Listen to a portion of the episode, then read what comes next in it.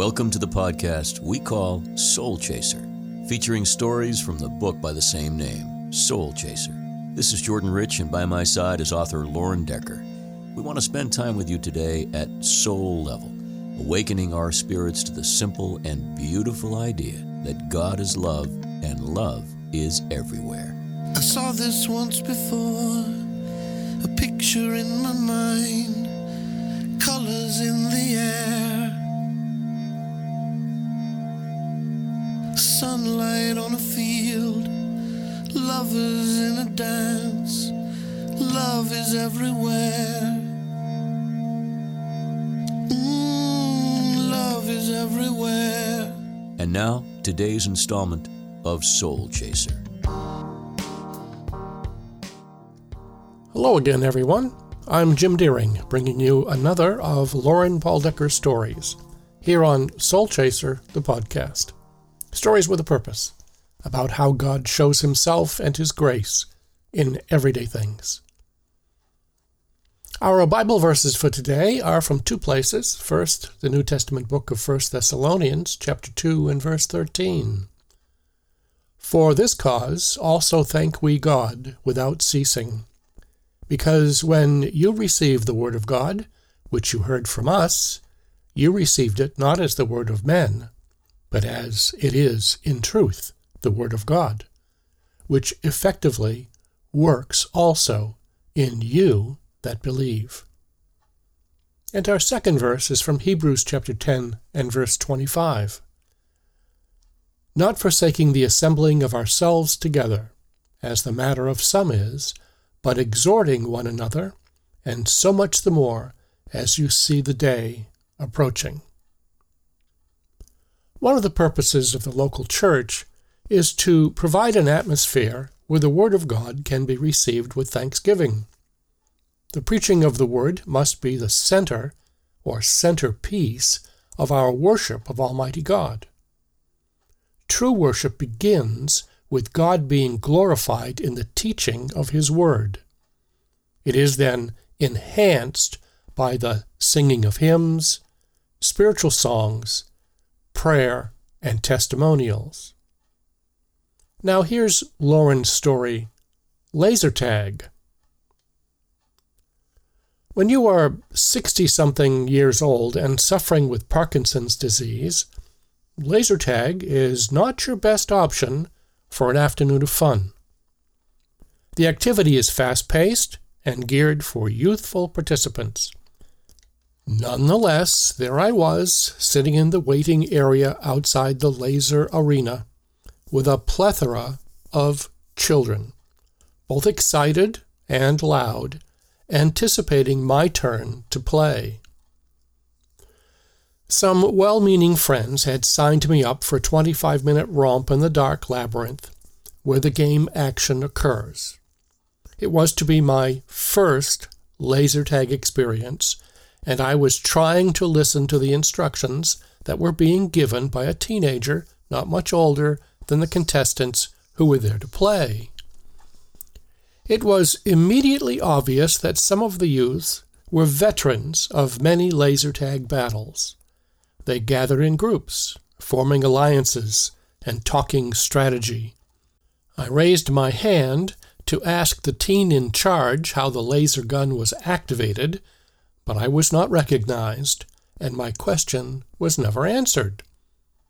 How hard can it be? I asked myself, with a glance at the small size of the kids in the laser lineup. Ready, everyone? said the instructor. No, I offered. All right, then, follow me, said the youthful guide as he headed for the door marked Enter Here. We dutifully followed.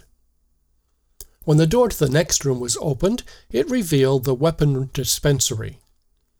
There, each person donned a vest with colored lights that would explode in a burst of white light whenever you were hit by a laser beam from an opponent's weapon. That was to be my fate from start to finish. Hit early and often. But I am getting ahead of myself. I was still trying to put on the vest with the clips and the Velcro fasteners that was apparently last worn by a nine year old.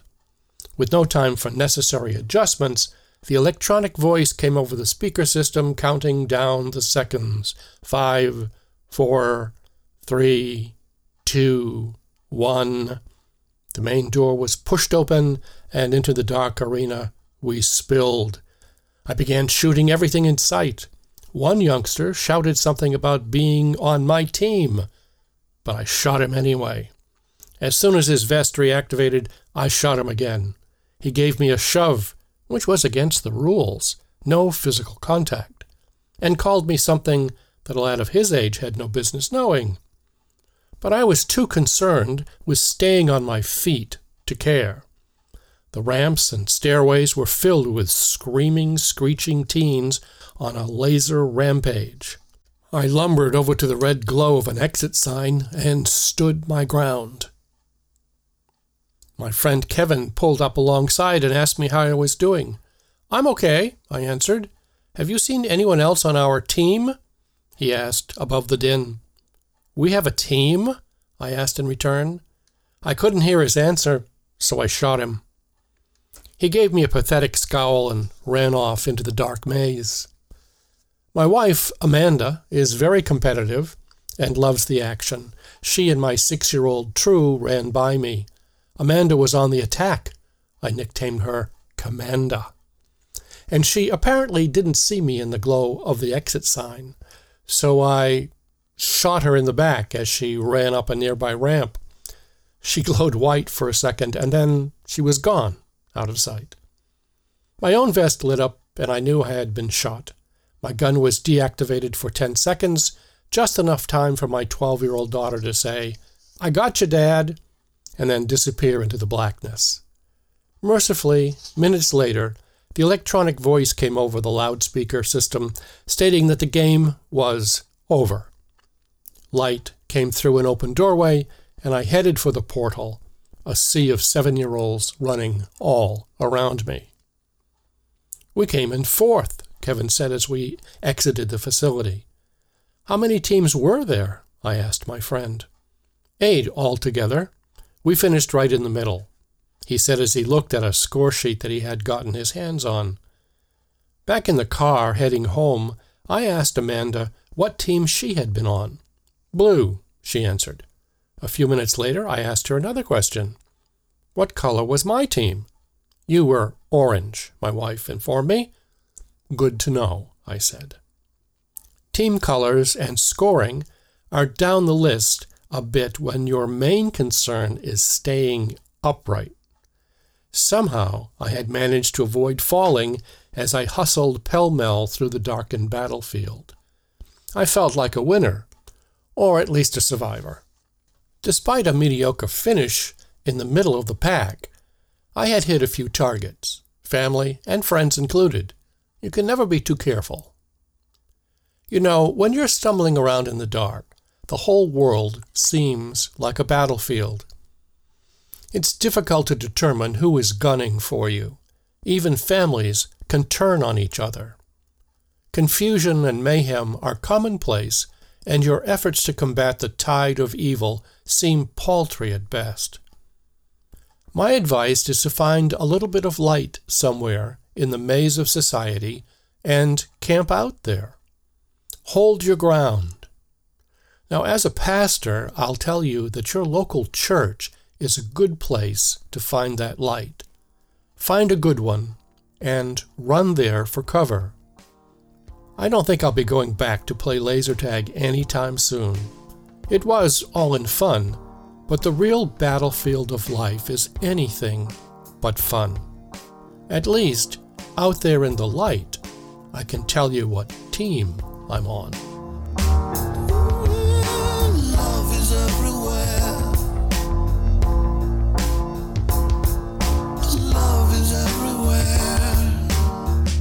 This has been Soul Chaser.